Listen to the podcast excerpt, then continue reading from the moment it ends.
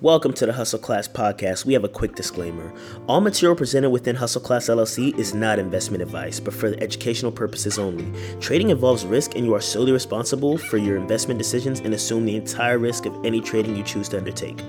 Owners of Hustle Class LLC and its representatives are not registered as security broker dealers or investment advisors, either with the United States Securities and Exchange Commission or with any state securities regulatory authority. Please utilize a registered investment or financial advisor to make any financial decisions. If you choose to invest without seeking advice from such an advisor or entity, then any consequences resulting from your investments are your sole responsibility. By utilizing Hustle Class LLC in our content, you are indicating your consent and agreement to our disclaimer. Welcome to the Hustle Class podcast. It is your boy Jermaine, and I am back at it again with another one. As you can see, the audio is a little different this time around. We had some technical difficulties, but you know, we're gonna try to make it work. We're gonna try to make it do what it do. Um, I miss all of you. I'm glad that you've tuned in once more so I can give these gems, you know. Um, it's been a very, very difficult week. Besides, um, you know, um, besides the software not working correctly and me having to kind of like change my software, um, I spent a lot of time with family, you know, so I was on family mode, wasn't really trying to record during family mode.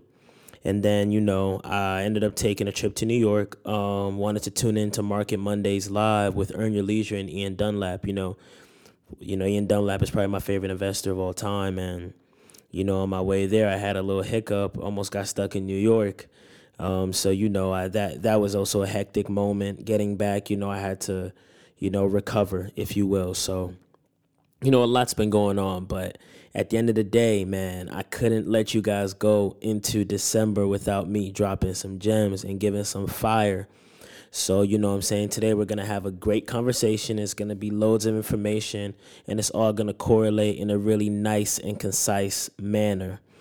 Um, but you know, as usual, it's hustle class. You know how we do it. We're gonna start off with our lyrics from our hustle playlist. All right. And you know, sometimes the songs repeat themselves, sometimes the lyrics repeat themselves, but kind of like anything in the world, right? As we move through life, sometimes things might escape us. So it's nice to remind ourselves of the things that we've um, that we've liked to hear and the things that have motivated us, so that we can have that extra motivation moving forward, right?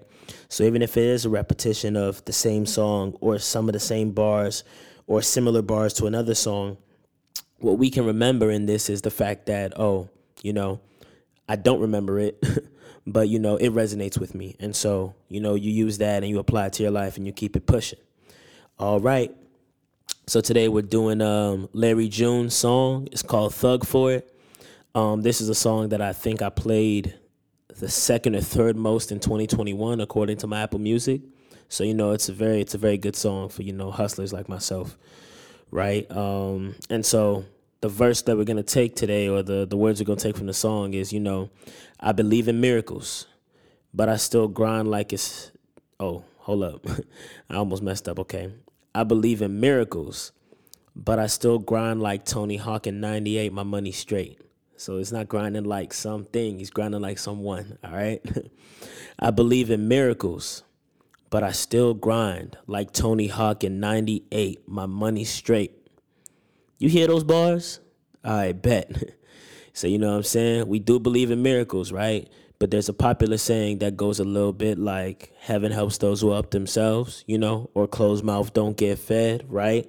So even though we do believe and have faith that things will be all right, things will work out for our own good per, you know, our destiny and our purpose in this world, you know, part of that is going to be our work ethic because, you know, one thing that people that escapes a lot of people is the journey. The journey is part of the glory, you know? It's like you can just have it, um, but you know that journey, the people you meet along the way, the lessons you learn along the way, um, the small wins culminating into big ones, or you know one small victory leading to another, leading to a huge one. So you know the journey is still very important, and I don't want any of us to lose sight of that, right? So we believe in miracles, absolutely but we still grind like we're Tony Hawk in 98. Our money straight. Straightening, straightening. All right, y'all. So, you know, those were our bars. You know, I had to give it to you, you know, hot and ready like it's Little Caesars or whatever. Little Caesars, I need that sponsorship. Holla at me. Um, anyway, so Now, right, we're gonna get into the beef of what we're talking about today. Oh man, it's about to get crazy. So today we are talking about the wealth gap and what happened in 1971. My goodness. So y'all are about to get some bars right now. So a lot of people understand the current state we are in is like a culture, right? Um, you know, we can say it's, you know, let's talk about, we could talk about black people all day, right? Um, but we also talking about just dis- disenfranchised people in general because not everybody who's out of a job, not everybody who's at the bottom of the totem pole when it comes to wealth is black. You know, there is um, an overwhelming number, you know, of people who do fall in the black racial category who do happen to find themselves also in a poor state. Um, but you know, that's one of the things that um, Fred Hampton was interested in. Fred Hampton was interested in bridging the gap between um, all poor minorities. So whether it be white, Hispanic, Asian, right, the poor communities, and figuring out how can we get our wealth together so that we actually have an opportunity for freedom um, as other people have, right? So, you know, today we talking, we talking that ish for lack of better words. And you know what I'm saying? We're gonna be getting into our wealth gap conversation. But like I said, you know, the culture, man, a lot of black people do happen to fall in the bottom of the wealth gap conversation, right? Not at the top of the gap, but at the bottom of the gap, right? So let's get into this conversation, right? So in today, right? Today's society, right? People are being ordinary people, average people are being priced out of every asset. Every single asset we're being priced out, right? Ask somebody today to buy Apple. Ask somebody today to buy Tesla. Ask somebody today to buy Microsoft. You know what they're gonna tell you? It's too expensive. So what do we so what are people gonna do?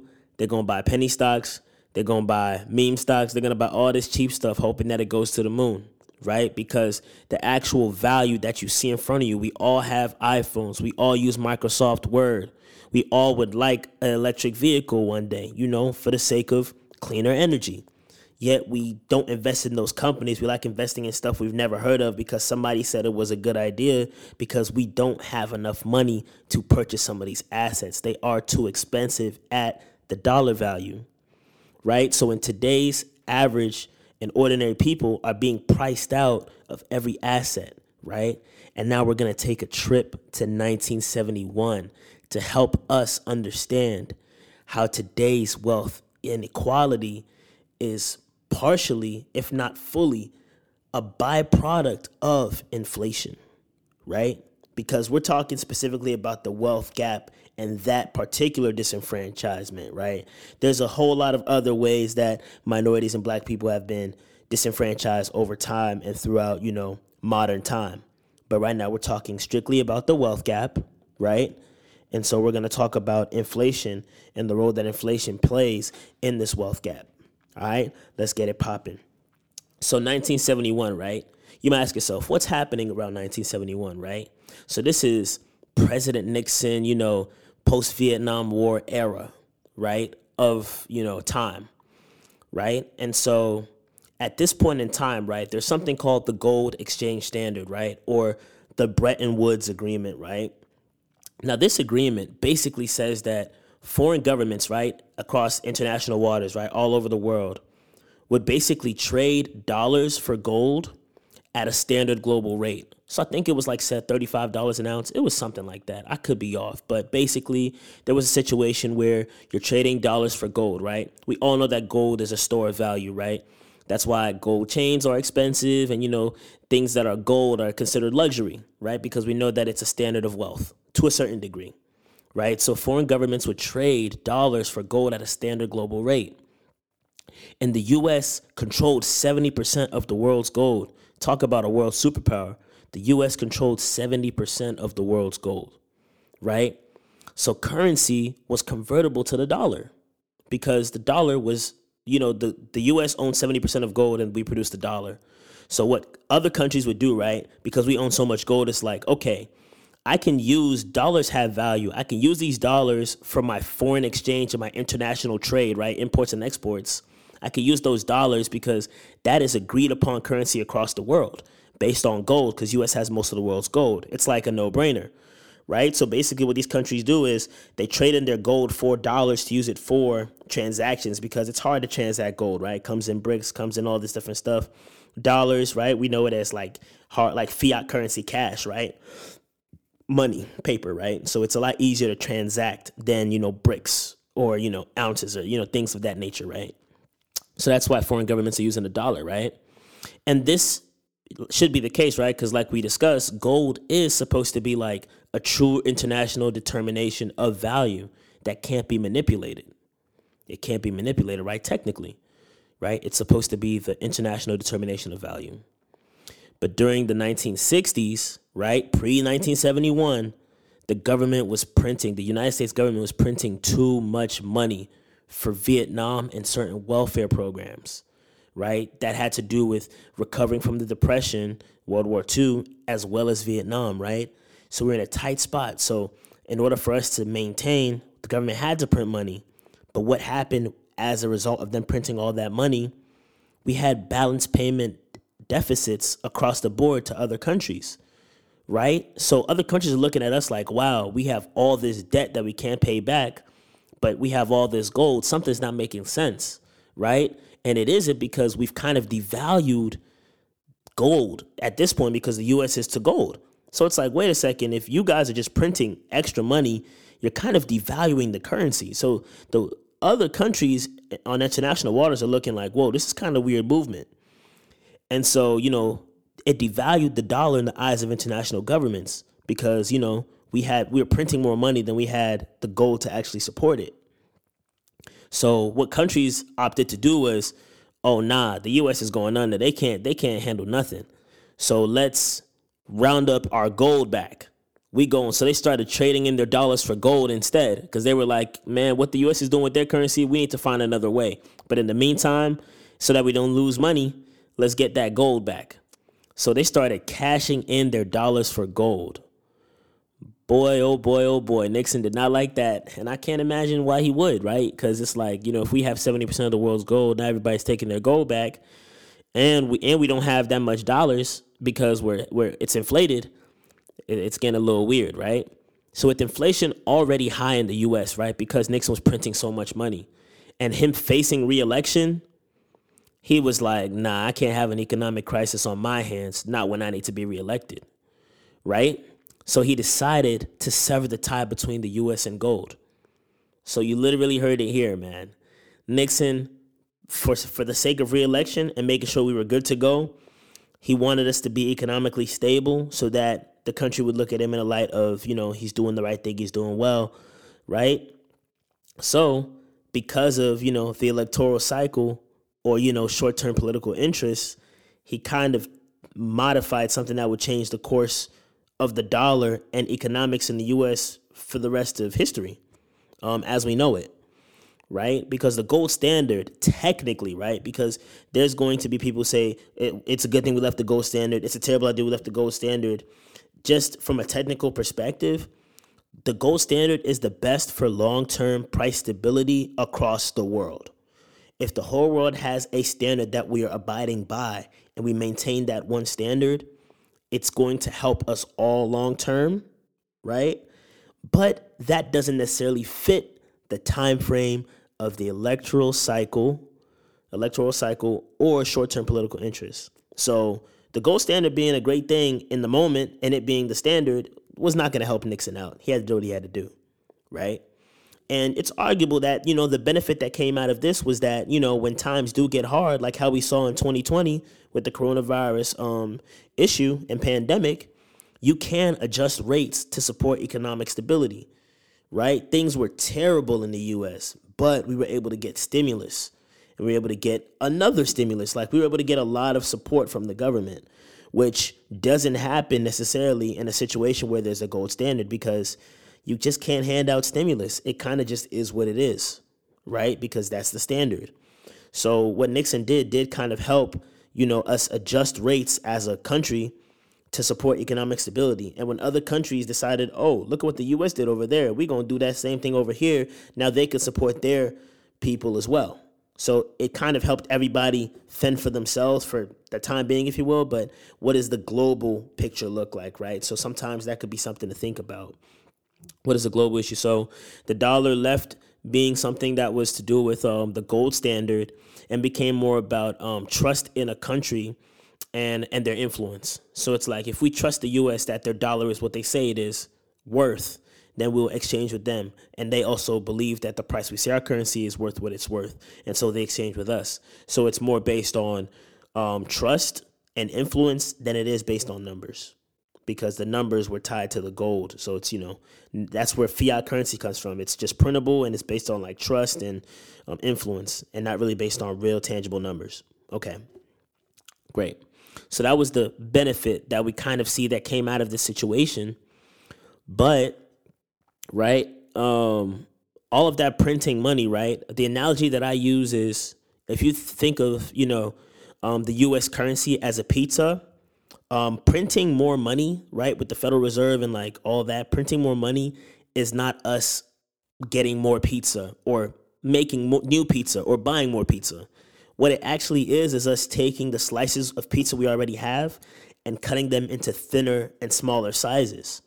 So what that means is you're still going to have one slice, like $1, but it might not be as big as that slice you had before you started slicing it up. So that's why when more money is printed, the dollar loses value because there's more within that, you know, circle that's a pizza.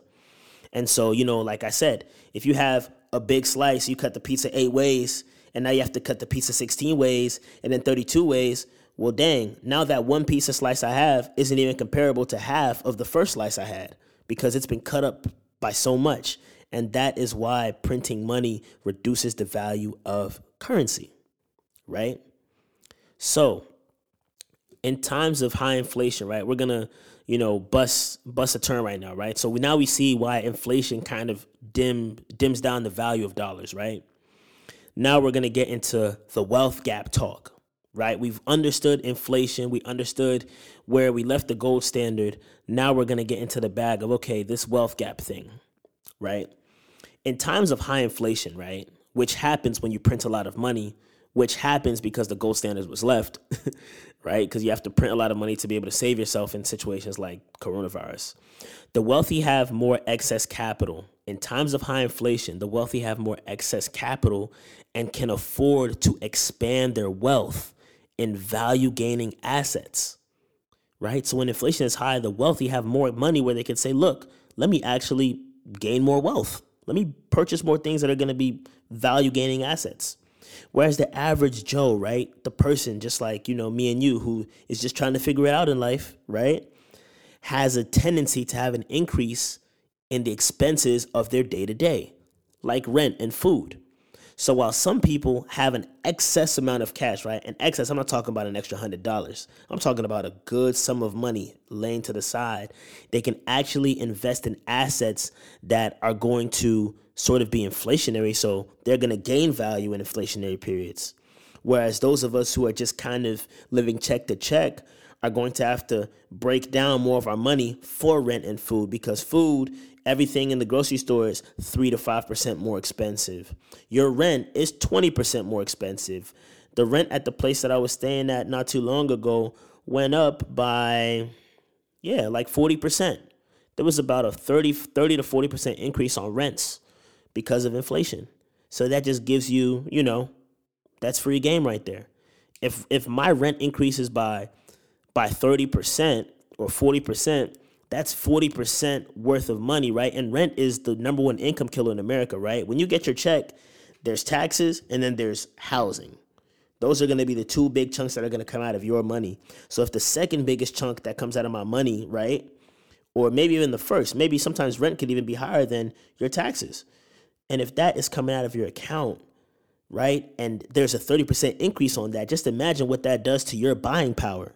You don't have less money to invest, you have less money to save because you have more expenses.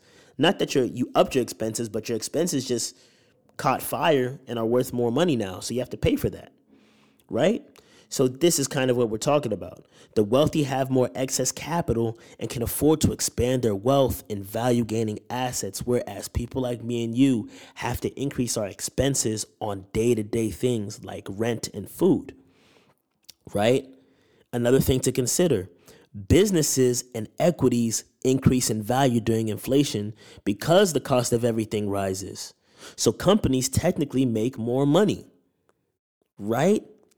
If there is inflation and I buy all my groceries from Food Lion, well, guess what? Now Food Lion's making more money, right? The dollar's lost value, but we're just talking about numbers specifically, right? If everything, if my groceries usually cost me $100, now they cost me 130 Food Lion just made $130 off me. It just is what it is. We can say, oh, the money's inflated, this and that, but no, that's $130 they now have. So they, so, you know, their increase in prices is combating inflation. But my salary or my wage is not changing based on inflation.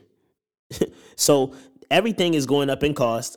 My check is staying the same, and I have to buy the same goods, which are now more expensive, right?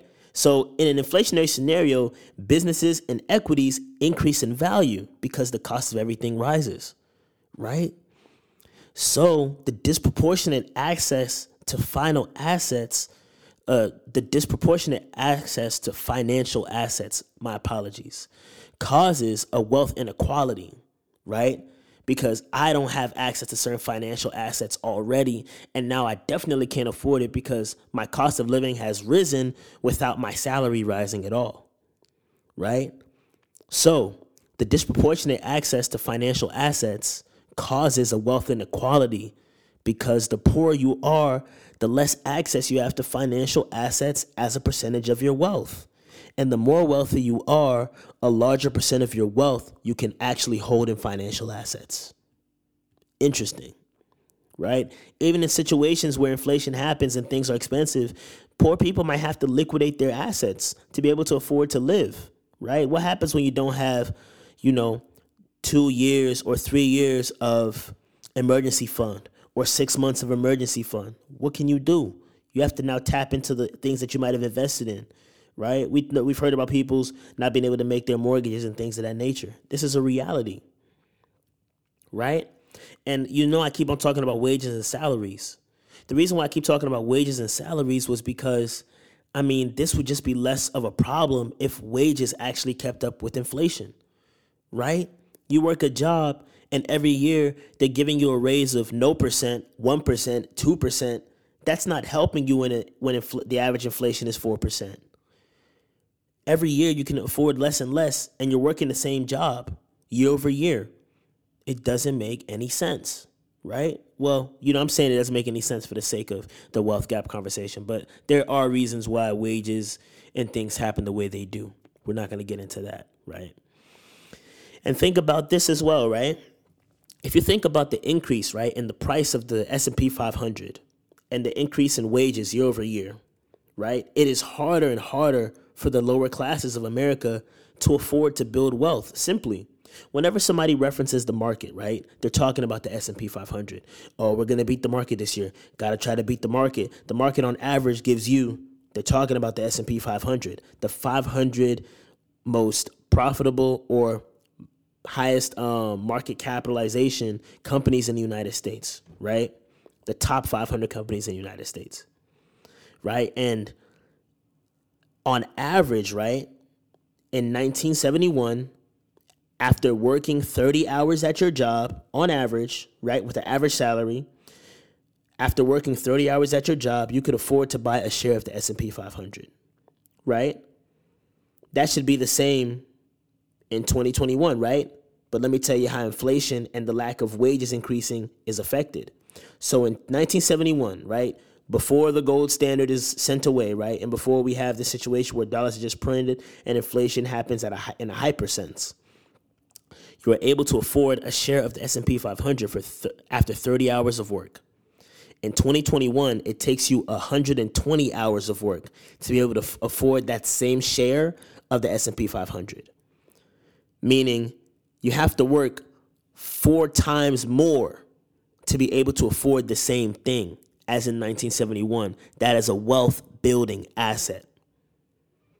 This is and this is wage disparity Because if wages abide by inflation, you would still today be able to afford a share of the S&P 500 after only working 30 hours. Or let's even be generous, 35 hours. I got to work a 5 extra 5 extra hours 50 years later. That's not too bad. 50 years later, you got to work 4 times as much. This is the problem that we're facing right now with the wealth gap. This is where they say the rich are getting richer and the poor are getting poorer. People who are at the bottom of the of the system have to now work four times as many hours just to be able to afford the most common wealth building asset, which is the S&P 500. Right? So this is the issue that we're facing and I'm hoping that you guys are just taking all of this in. It's a lot of information, but it's very helpful. If you have to run this back again and again to really understand what is happening, please do that. Cuz this is important. These are conversations that you probably should have with your family. You should have with your parents. You should have with your kids. You should have with your friends so that they don't sleep on the opportunity of investing, right? So, now we're going to get into how wealth is spread out in the different, for lack of better word, classes in America, right? So, if you think about the poorest in America, right? A net worth of, let's say, five figures, right? That's very low. That's like somewhere between zero dollars and ninety-nine thousand dollars, right? So that's your net worth, right? Five figures. About uh, seventy-five percent of the wealth of the poorest in America, right? Five-figure income or five-figure wealth are tied into cash, a primary residence, and vehicles. And for some people, it's just cash and vehicles. Let me repeat that the people in America who have who have an average net worth of five figures have 75% of their wealth tied to cash, a primary residence, and vehicles. For a lot of them, it's just cash and vehicles, no primary residence. They pay rent, they don't pay a mortgage. So that's the statistic number one, right? Let's go to the second one. As you climb the ladder from poorest to wealthiest, somewhere in the middle of that is the people who have a net worth of seven and eight figures. Sounds like a lot. It really isn't. This is people who probably worked their whole life and got a pension, or people probably worked their whole life and have a 401k. Because that's going to probably equal that seven or eight. Maybe they bought a home that increased in value, and or they paid off their home. Now that's just extra wealth. So, seven and eight figure people, right? Somewhere in the middle of of that, right? On the way from poorest to wealthiest, you have the net worth seven and eight figures. For those people, right, as opposed to 75%, only 10 to 20% of their wealth is in cash, a primary residence, or vehicles. So the poorest in America has 75% of their wealth in it, but the seven and eight figure people only have 10 to 20% of their wealth in cash, a primary residence, and vehicles. About 50% of their wealth is in business, interests, real estate, not their primary residence, managed assets, and fixed income. Right? In that order business interests, real estate, not their primary residence, managed assets, and fixed income. And the last 30 to 40% of their money is in stocks, mutual funds, and retirement funds. Right? So the middle of that wealth conversation in America or that middle sort of class, right? Which clearly over here is seven to eight figures. So some of us be thinking we middle class, but we not even there. Seven to eight figures, middle class. Where you at? Right? Their last 30 or 40% is in stocks, mutual funds, and retirement funds. And then 50% of it is in business interests and you know the other stuff that I mentioned. Now, at the end of that, right, of that ladder, because we went from poorest to middle wealthy to the ultra wealthy, right? That's going to be that nine and 10 figure folk. Now they have 65% of their money in business interests and real estate, and you know, um, that's not their primary residence, managed assets, and fixed income. They have 15% of their money in stocks and they have less than 2% of their money in what the poorest in America have about 75, 75% of their wealth in. So the ultra wealthy only have about 2% of their wealth or less in what the poorest in America have 75% of their wealth in. This is a trickle down of the whole conversation we've been talking about. The rich are getting richer, the poor are getting poorer. The poor can no like instead of me working 30 hours to afford the S&P 500 because of what happened in 1971, I have to work 120 hours to be able to afford a share of the S&P 500. But the wealthy have already had it. So now their wealth just keeps growing and the disenfranchisement continues and it just expands. Right? The ultra wealthy only have 2% or less of their money in cash, a primary residence, or vehicles. That's why every time people say, "Oh my gosh, Jeff Bezos or you know, um, what's it called, Elon Musk," if they took their money and they broke it down into a dollar, dollar, dollar they could feed, it's like no, their money isn't cash. We think of it as, "Oh my gosh, that's so much money for a person." It's tied up in business interests. It's tied up in real estate, not their primary residence, right? Tesla got commercial buildings. Amazon got warehouses, right? Managed assets fixed income, right? Stocks, retirement funds, mutual funds. Their money is tied up. So that's what real wealth looks like. Real wealth doesn't look like, okay, let's cut the check. Real wealth looks like asset ownership. Because, like I said, with inflation, Tesla price is gonna go up. Amazon delivery gonna go up. Apple gonna sell the iPhone for a little more. And what does that mean for us? It's gonna cost us more to pay for it which is going to take money out of the people who live check to checks pockets. And now Apple has a higher profit margin because they sold for more money this year. But we all know what that really is. It's just inflated prices. But they still getting paid. And whoever owns that stock, their stocks are still increasing in price. And the rest of us are caught lacking. Right? 10% of the wealthy own 84% of all stocks you might look at this statistic and be like, oh man, eat the rich. I'm looking at this like, if that's what they're doing, looks like we got to buy stock.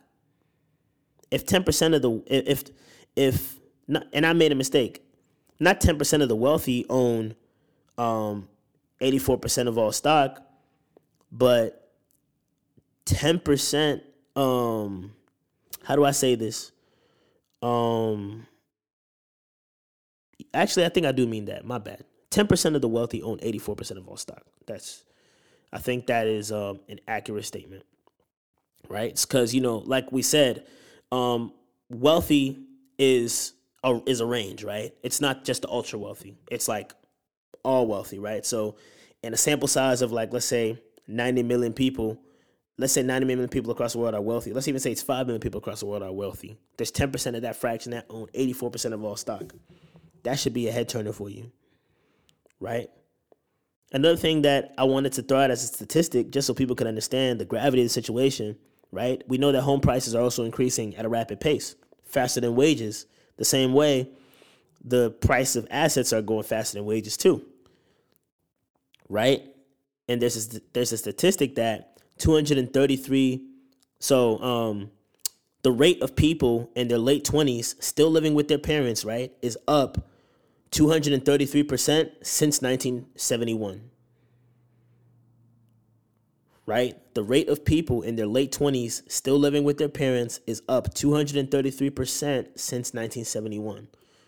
Home prices are too expensive. People are not making enough money to be able to afford a home. This is real. Right? And we see some people do everything they can just to buy that home. Yet less than 2% of wealthy people have their money in uh, primary residences. Most of their money's tied up in real estate that's not primary. Come on, let's stop playing. Let's focus on getting this bag. Let's focus on getting this money up. You know, I'm tired of the, the inequality talk. I mean, it is what it is. You know what I'm saying? I mean, when you're born into something like I was born in 95, there's nothing I can do about this. It just it just happens to be what it is. You know what I'm saying? It just is what it is. I was born and it was already like this. But that doesn't mean that I'm giving up hope on the ability of me to be able to change the fabric of the generations that come after me or the situation I find myself in right now.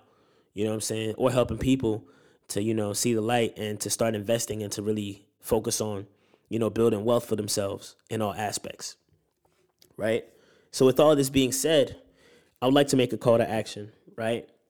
I would like everyone to do their research and consult with a financial advisor, right? Please do this. Consult with a financial advisor and see their take on buying the top five in the crypto market cap, right? Definitely Bitcoin and Ethereum, right? But see if you can invest in the top five in the crypto market cap, right? Because Bitcoin and its cohorts may just be that factor, that it factor needed to help the lower classes of America level the wealth playing field a little. They just might be the factor. You might say, Jermaine, what are you talking about? Bitcoin is up 14,000% in the last five years. We talking about inflation this year is 6%. We going crazy. Bitcoin is up 14,000% in the last five years. Ethereum is up 6,000% in the last five years. Cardano is up 1,000% in the last year. This that wealth talk. So we talk about the wealth gap. S&P is getting more expensive. You got to work 120 hours instead of 30 now. You know what I'm saying? You can't afford a home no more. 233% of you and your peers is now at home when in a previous life, 1971, you would have been getting ready to leave because you had opportunity and you had money, which clearly you no longer have. right? So cryptocurrency could just be that it factor to change the game as we head to Web3 and we get into the virtual landscape of the metaverse and all of that. Crypto might just be that factor. So please consult a financial advisor. I'm looking at top five in market cap for crypto, crypto market cap. Just even if you don't know what it is, Google search it, just ask your financial advisor. And let's see if we can level this playing field. I'll give you the stats again. Bitcoin is up 14,000 in the last five years. Ethereum is up 6,000 in the last five years. Cardano is up 1,000 in the last year. Let's get this money, people. I love y'all so much. Thank you for tuning in once again. I'm gonna see what I can do with my microphone and the software and all that, but if this is how it has to be, at least it's still free game. Let's get it.